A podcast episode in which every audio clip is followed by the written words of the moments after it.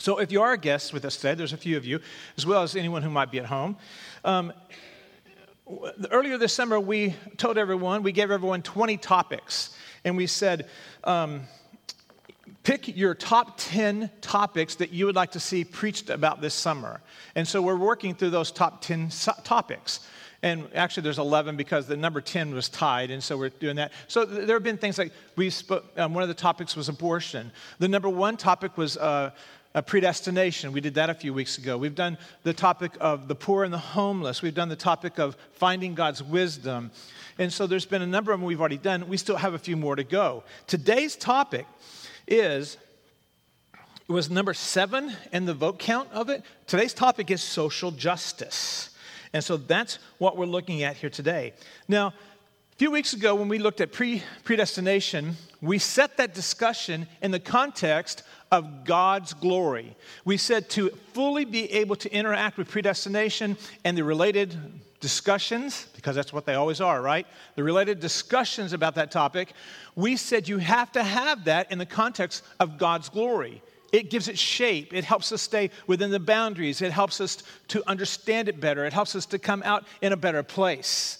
Today, I would like to say for us to be able to have this discussion about social justice and come out of it with, in, in a good place and with a good understanding and all, is that we need to have this discussion in the context of of God's authority, of the authority of His Word. So, first of all, we want, I want to say it this way our church constitution says this about this, this says this, and I want this to be the context and the beginning for our discussion. It says, We recognize the Bible as the only source and final authority for doctrine. Nothing else, only the Bible. We believe every person is created in the image of God and loved by God and must be afforded compassion, love, kindness, respect, and dignity. Hateful and harassing behavior or attitudes directed toward any individual are to be repudiated and are not in accord with the scripture nor the beliefs of our church. We further say that we believe that the Bible is the supreme and final authority of all matters about which it speaks. So that's where we begin. That's how we, we come to a place so that we have a groundwork for this discussion so that we know that it's going to be a bumpy road. Hang in, strap down. Please stay seated during this flight, okay? And I also want to say that my intention today is not to offend anyone or to make you mad or to misrepresent anyone. Yet this topic not only allows for that to happen, but it encourages that to happen. So it's possible that someone will be offended today. As I've said on other occasions, if you're offended today, you should please, I, I'm imploring you, come to me and explain that to me and help me to understand it because it might be that I need to learn something in that, all right? So I'm asking you that if that is the case, that you come to me and you speak to me about that. Um, so it is possible that someone might be offended today by something I say or I didn't say or that I should have said or that I didn't go far enough or that I went too far. But this is the main thing. Let's just all agree that this is a minefield that we're walking across today, and it's my hope that we all get to the other side safely, all right? Now, having laid that groundwork for our discussion, let's discuss some terms. First of all, justice. Justice, as defined by Merriam Webster, is the maintenance or administration of what is just especially in, in the impartial adjustment or conflicting claims or the assignment of merited rewards or punishments. There are, there are a few of you out there that big words, like me, big words are cloudy, all right? So I, let me just work through this with you because it took me about five times to read that before I got to where I think it means. Basically, it means that justice means it is maintaining or it is administrating good and right and proper moral behavior. That's what just is. Just is good and right and proper moral behavior. And so justice means that we're making sure that good and right and proper moral behavior is happening. It also means that, that good and right and moral proper behavior is happening when there is a conflict of claims or when rewards or consequences need to be distributed. That they're being distributed from a place of moral correctness that has been agreed upon. Now, um, just, there's the definition of just. It means conforming, conforming to a standard of correctness. and acting or being conformed in what is morally upright or good. That's what just is, all right? Biblical justice says is based on the character of God himself. It's an outflow of his character. It's an outflow of all of his attributes.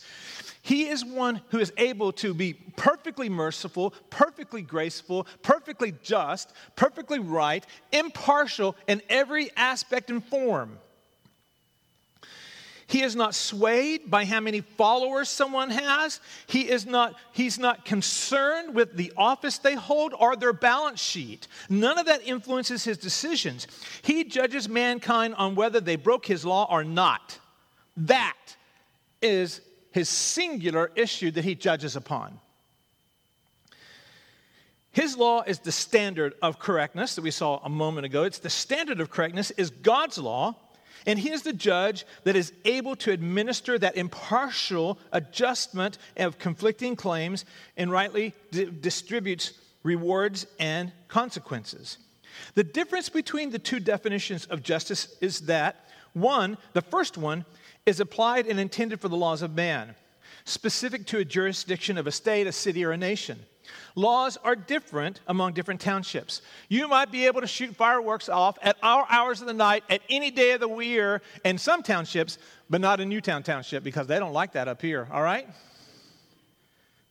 And so that's the way that laws are different. Man's laws apply differently in different places in different, you know, in general.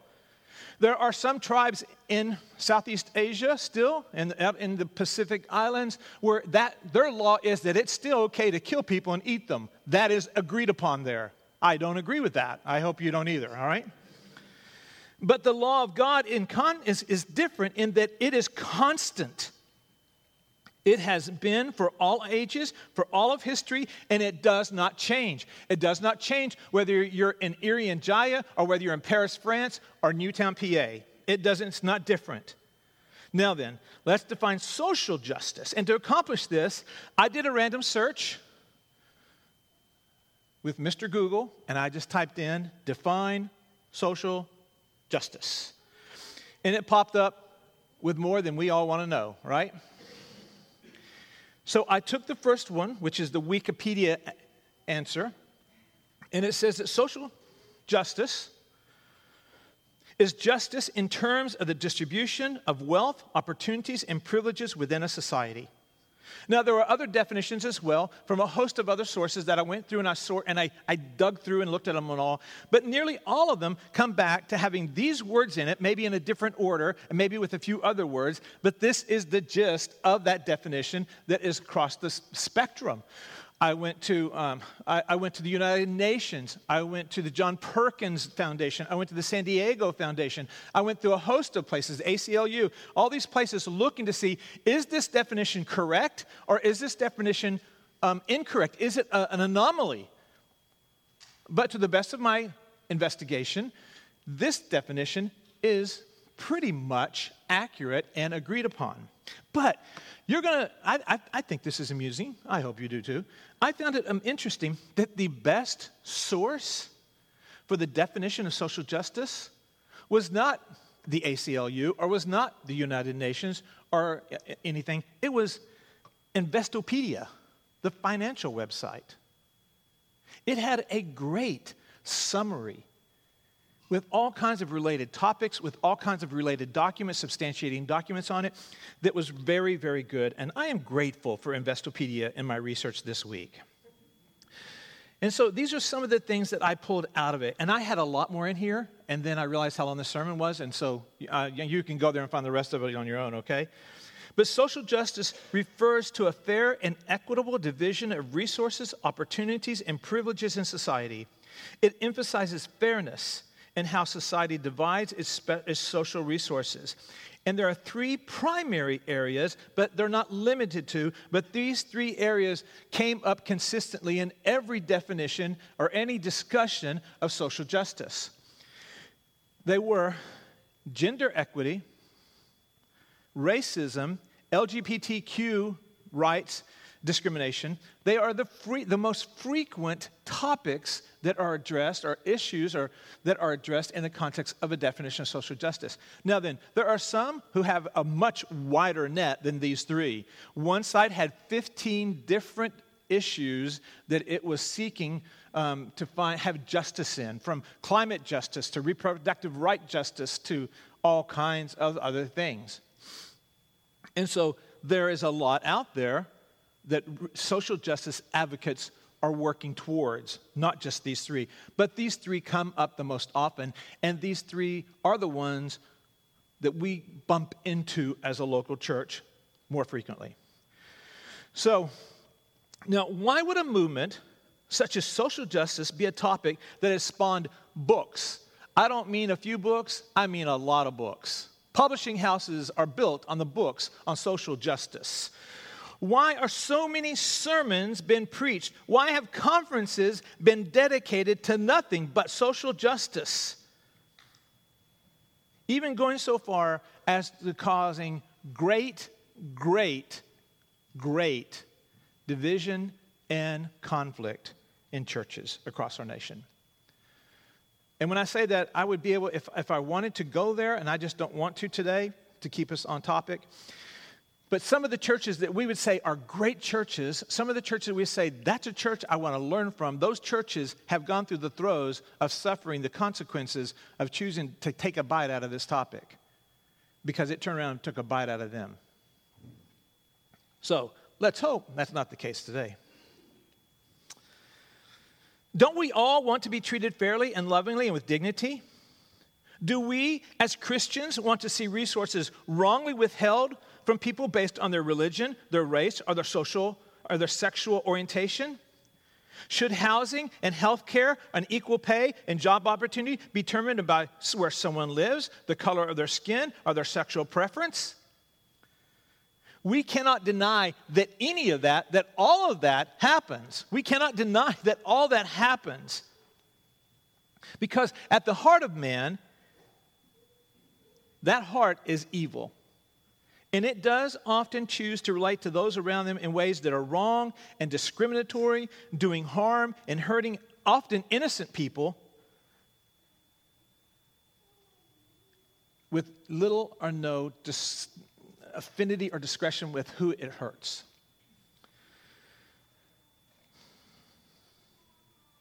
Because of the fall of man in the Garden of Eden, the evil that resulted from that, injustice is a part of life from the earliest days of recorded history, and it will be the part of life through the end of history. It will still be there. And the goal, their goal is to fix what is broken. There's nothing wrong with that. That is admirable. And it's safe to agree that much of what society, social justice advocates point out as broken is indeed terribly broken. Racism is wrong in every form and fashion. Discrimination against women is wrong. Equal pay is appropriate if you're doing the same job. Or what other, in, what other indiscretions that might be meted out to women. Treating others with malice because they choose a different lifestyle or have a different religion is wrong.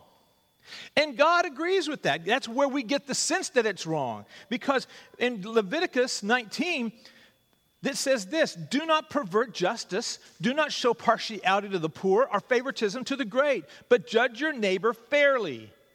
Proverbs 29 7. And Proverbs is full of this. I didn't give them all to you because, again, it's just too short a time.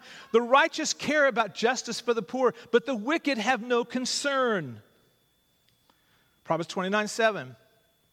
Deuteronomy 19, 16, 19, and 20. Do not pervert justice or show partiality. Do not accept a bribe, for a bribe blinds the eyes of the wise and twists the words of the innocent. Follow justice and justice alone, so that you may live and possess the land the Lord God is giving you. There's just a few verses right there. And then finally, one more. Whoever says to the guilty, You're innocent, will be cursed by the peoples and denounced by nations. But it will go well for those who convict the guilty, and rich blessings will come upon them. Many, many other verses. Matter of fact, if you even think back to our time in the Sermon on the Mount, and there, even there, Jesus is teaching about partiality, because he talks about how the Pharisees would do things to gain favor among the people. That's this, that's this, that fits in this big pot we're talking about here today. So God hates injustice. There's no question about that. And as you review those passages and so many others, it appears that God and the social justice advocates seem to have a lot in common. So, what's the problem?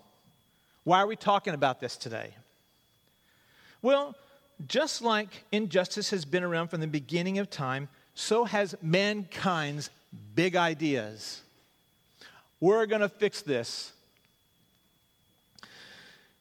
So, just to give you a few examples of that, you know, these things that someone thought up and said, This is a great idea. This is going to fix this problem. Let's do it this way. But the problem with so many of man's big ideas is that they're in conflict with God's big idea and purpose. For instance, Abraham, you're going to have a son, but my wife can't get pregnant, so I'm going to do it with Hagar. That's going to work, right? No. That's not going to work because that, that's you having a son or having a child with that woman. I'm going to make it I'm going to perform a miracle in your life. Mankind thought it was a great idea to build a tower up to the heavens. God didn't agree. The nation of Israel says, We want a king. We want to be like all the other nations. We want a king. Give us a king. And they got Saul. Not a good idea. And not only that, every king after Saul, whether they were good all the time, whether they were good some of the time, they were all bad some of the time as well. And most of them were evil to the core. So these big ideas go on and on and on, including the most famous big idea and the most consequential big idea, which is, which is, I can earn my way to heaven. That's the big idea that's the biggest problem. I can earn my way to heaven. That big idea right there, it says this it says, I can do enough good works to make sure that God approves of me and lets me come into heaven. I can do enough good works to help God absolve my sin. I'm a part of the solution. And in God's book, we are never a part of the solution. He is the only one who resolves our sin problem through the death of his son Jesus on the cross. And we are the benefactors of that. And so I can earn my way to heaven is the biggest big idea man has that is the most consequential. So, social justice is another form of man exerting himself on God, establishing a justice apart from, his, from God's justice, and one that man agrees with, that distributes justice and rewards and punishments the way that man wants it to happen. Now, that is not true in every case. But it is true enough that it's a problem with the movement overall. And let's just pause right there and say this. This movement, like I said, it goes from one issue to 15 issues or more. This movement right here has the potential for being difficult because what we're having to do is address this in a big context as a big movement, even though there are people within the movement and even factions within the movement that are probably doing good work. I'm willing to say that. I'm sure it happens somewhere out there. And so I don't want to take away from that. But what I'm addressing is the more pernicious, is the more difficult aspects of the movement as a whole, and the ones that we bump up against, and the ones that we need to say, that's not right and the ones that we need to address why the movement as a whole is difficult and divisive for Christianity. So I'm going to I'm very willing to admit there some, there are good things coming out of the movement. Somewhere somehow I just don't I can't argue against that. But that's not quite honestly that's not what we're highlighting today. For, now then, so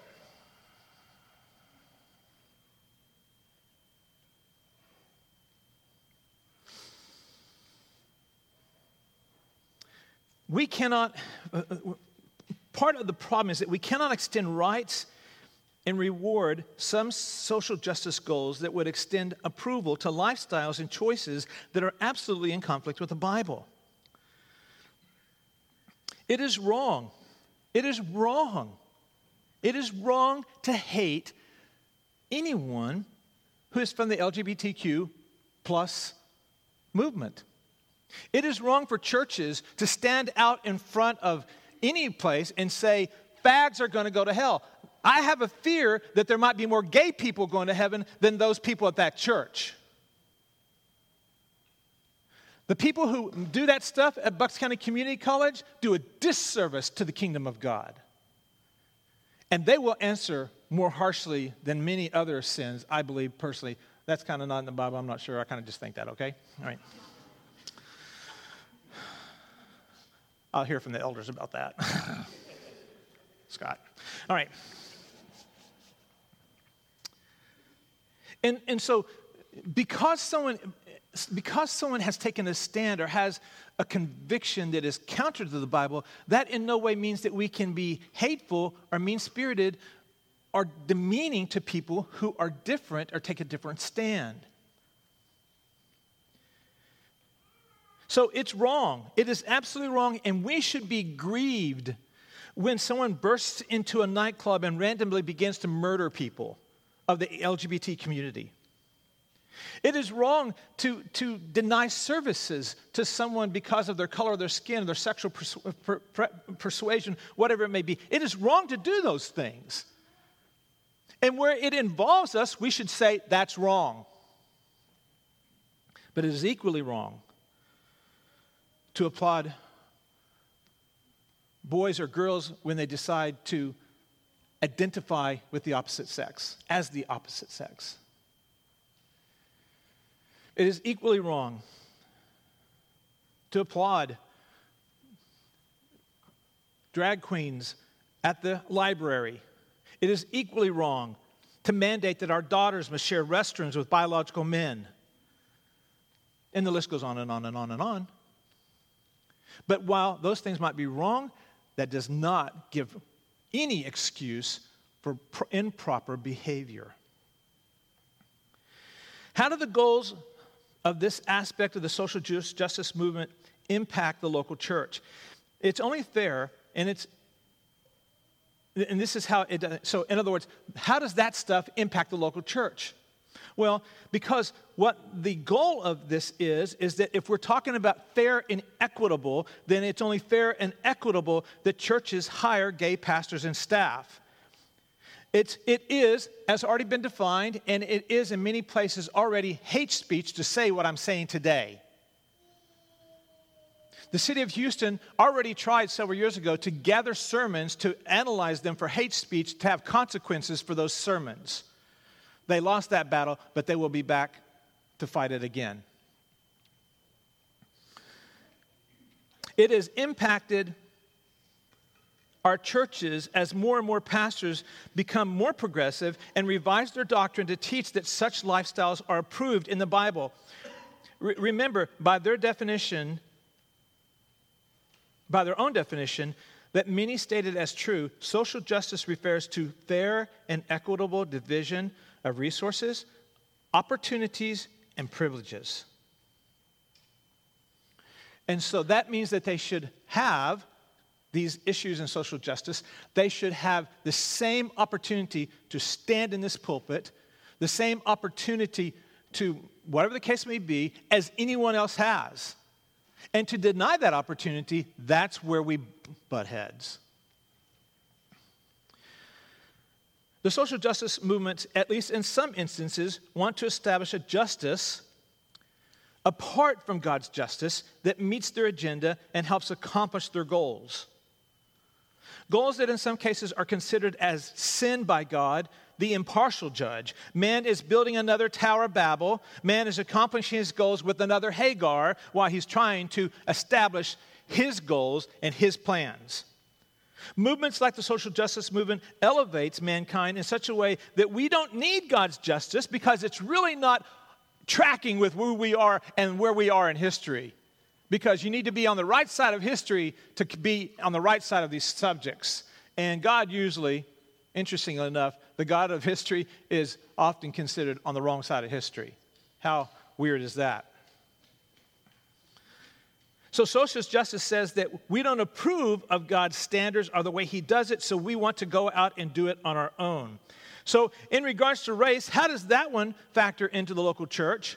Well, one of the ways that it factors in that I have had to have discussions about is that there's a new metric now for what it means for your church to be godly and holy and right and successful. And that is this metric of, uh, of, of um, multiculturalism. You see, I'm of the opinion that faithfulness is the metric that God uses to evaluate churches. Now, there are some churches that say it's numbers. I would disagree with that. But, there are, but, they, but I believe that we are evaluated by the way that we are stewards of the gospel, the way that we are stewards of our money, the way we are stewards of our time, by people who get saved, by people who hear the gospel, by people who are getting served, by people who are serving, how we are the light to the community, how, many, how we make new disciples. Those are the metrics that I think are important, that I think that the church is going to be evaluated on. I will wholeheartedly, I cannot wait Cannot wait, cannot wait until I am before the throne with myriads and myriads from every tongue, nation, and people group. That's going to be normal. That's going to be wonderful. But for right now, this church represents our community here in Newtown, Bucks County. And it's not, and it's not an error and it's not wrong for, for because you guys are in it and someone else is not. We are not any less successful because we're not more multicultural than a church that is very multicultural. Matter of fact, if we were going to represent our, our, cult, our, our, our demographic, our ethnic demographic here in Newtown, Council Rock, Bucks County, we have our Ukrainian brothers and sisters. They help us out. That's really good. We would need more Chinese and more East Indians, Indians who, whose heritage goes back to India. Because those two cultures, those two ethnicities are prevalent in our district and in our community. They're the highest ethnic minorities, apart from the 88% white folk who live in our community. We're not wrong for being white and being in our church. But it would be wrong if we excluded anyone else. It would be terribly wrong. So, this metric that your color test is one that is not biblical.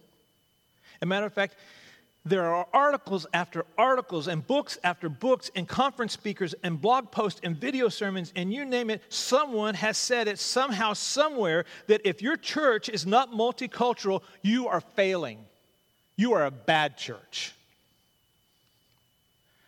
I think that is an outgrowth of the social justice movement. Matter of fact, you even see this right here in this statement right here, where it was says that Jesus was a man of color who was murdered by law enforcement and state sanctioned violence for the insurrection against the Roman Empire. That is being preached in our churches, and that message and others similar to it are. I cannot abide by corrupting the gospel and the sacrifice of Jesus, who willingly laid down his life, to that message right there. But that, while it is extreme, perhaps, is the message that many feel we should be preaching. Meanwhile, Paul says, ah, I missed one here. Paul says, I'll get back to this in a minute. Paul says that in Galatians 3:28 that there is no longer Jew or Greek, there's no longer slave or, slave or free, there's no longer male or female, for all are one in Christ. Our in Christ, our citizenship is no longer Ukrainian, it is a heavenly citizenship out of Philippians 3:21. It's no longer Texan, how about that, all right? It's no longer anything else, but we are all one in the body of Christ. All of those distinctions have fallen away, and our unity is not built around whether we are a certain color or a certain agreement on issues or anything else. Our unity is built around a singularity of the gospel, and that anything that would take away from that gospel is wrong and it's divisive. and it needs to be addressed.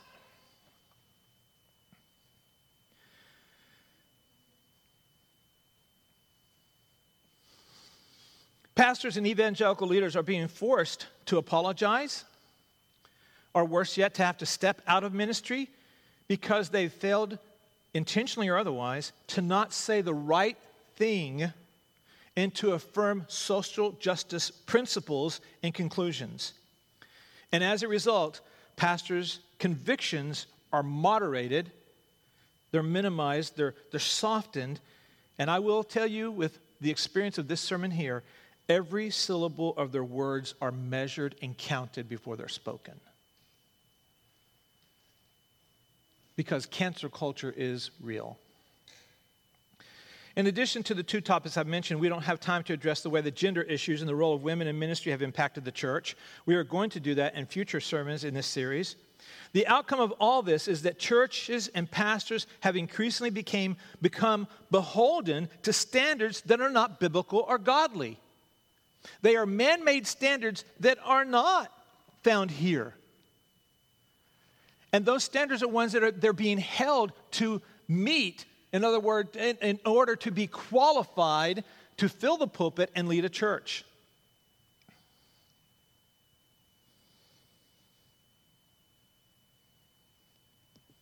There are various standards of justice that are determined by mere men and women, and the standard of justice is a moving target in the social justice movement. It can be changed and be based on who's offended and what the offense is.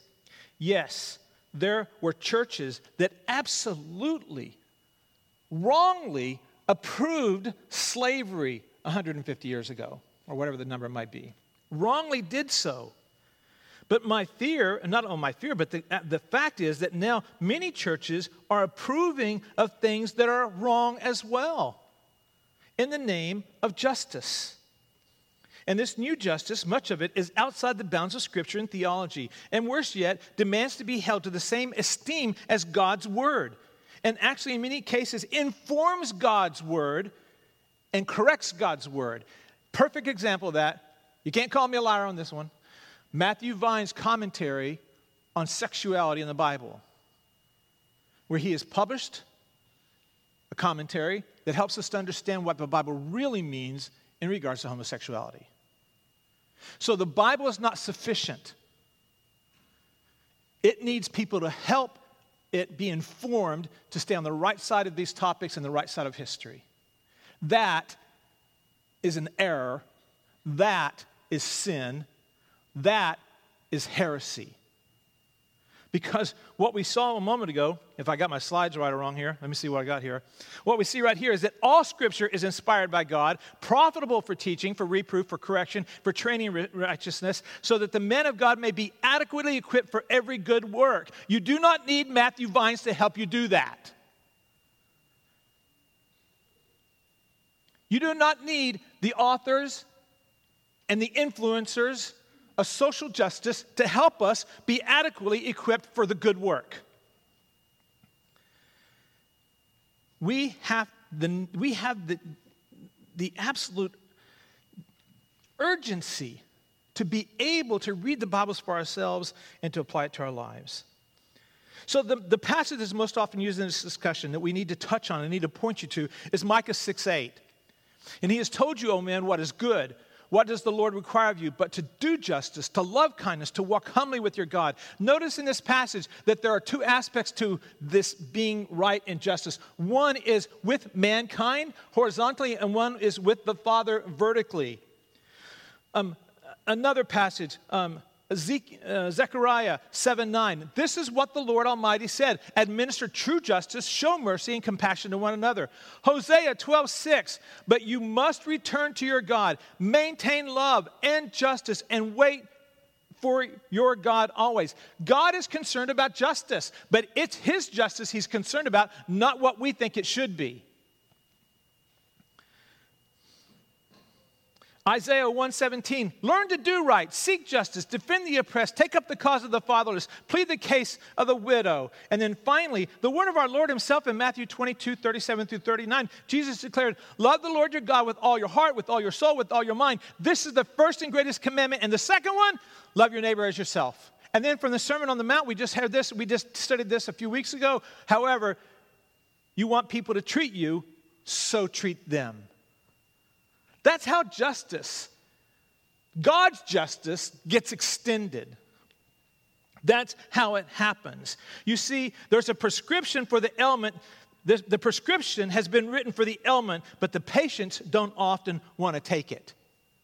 In other words, we have all of this instruction about how to seek justice, how to love others, how to love others better than ourselves, and yet the problem is, is that too often, church, we haven't done it. And so we have our young people who are leaving the church by droves because we talk about justice, but we don't do it in our personal lives or any other place. And so, a large part, if we want to fix the disillusionment with the church, then it starts with our lives personally, and then it starts with our lives collectively that we step into this space and we love others the way we would want to be treated ourselves.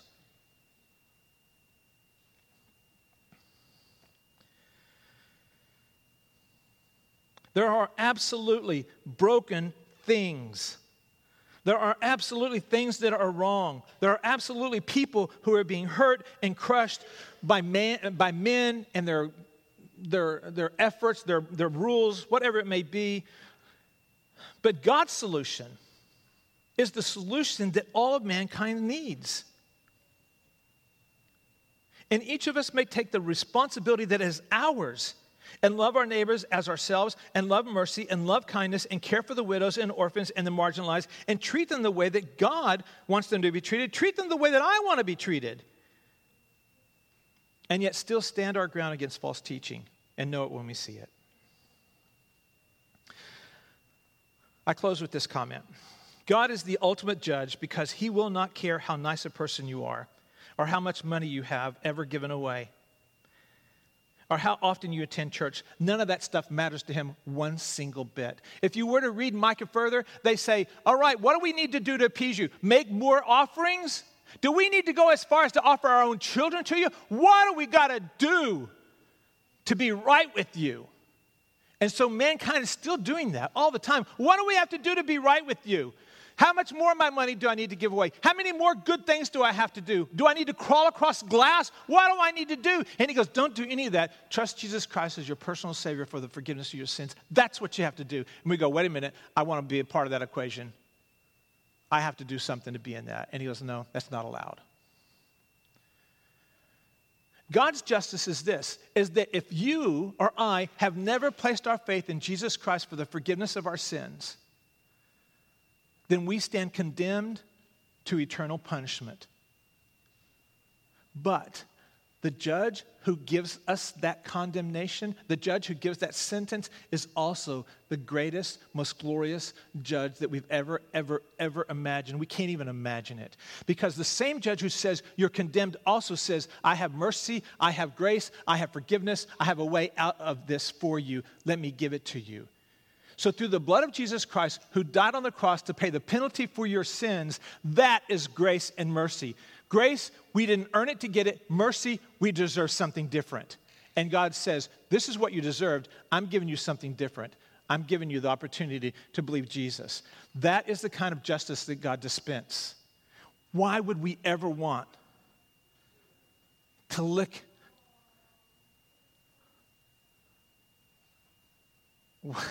The words that came in my mind just now were not church appropriate. Why would we ever want to go and lick the toilet bowl for justice when we have Jesus who gives us the ultimate justice? And yet, that's what mankind does. I don't care where I get it as long as it's mine. And that's always going to be broken and disheartening and disillusioning. If you've never placed your faith in Christ, if you've never understood that you will stand before a judge someday that is not going to judge you but anything but on the decision of what you did with Jesus, if you've never, ever placed your faith in Christ, someday you'll stand before a judge who says, Jesus died for your sins. Did you believe that for the payment of your sins? That's the only question he's going to ask you. He's not going to ask you if you're involved in the social justice movement. He's not going to ask you if you're a pastor someplace. He's going to say, What did you believe about Jesus? And in that moment, there is only one answer. There are no if, and, or buts. The dog didn't eat your homework. You, didn't, you weren't late because your car ran out of gas. There are no excuses. It's just, I did not believe it. And the answer is, in that moment, tragically so, in that moment, the judge will say, totally impartially, Go away from me. I do not know you. At the same time, that judge will have some people come before him and he will say, What did you do with my son? What did you believe about him? And you will say, I am not worthy, but I believe that Jesus died for my sins. And he will say, Enter into my joy. Nothing else will matter. That is justice that has equal parts. That's what we want here, right? Equal, equal treatment. That is justice that will equally be merciful, graceful, forgiveness, and just. If you don't know him today, do that today. Do that in this moment. As I pray, just cry out to him. Tell him that you, you need, you just talk to him. Come up and talk to me. We'll talk about it. We'll make sure that happens here today in this place. Let's pray. Father, this morning we come to you and we confess that in our own efforts, we constantly are fouling things up and doing things wrong. And Lord, there are some people that I believe intentionally are opposing you in the context of social justice. And I believe that there are other people who want what's right and they see this as an opportunity. May you divert our gaze off of all of those things and divert our gaze onto you and your justice and our responsibility to those issues. Father, rule and reign with the words that we've just heard, the words I've just spoken, the passages that we just reviewed, and use them to guide us all toward being in a right relationship with you and with others. And it's in your name we pray. Amen.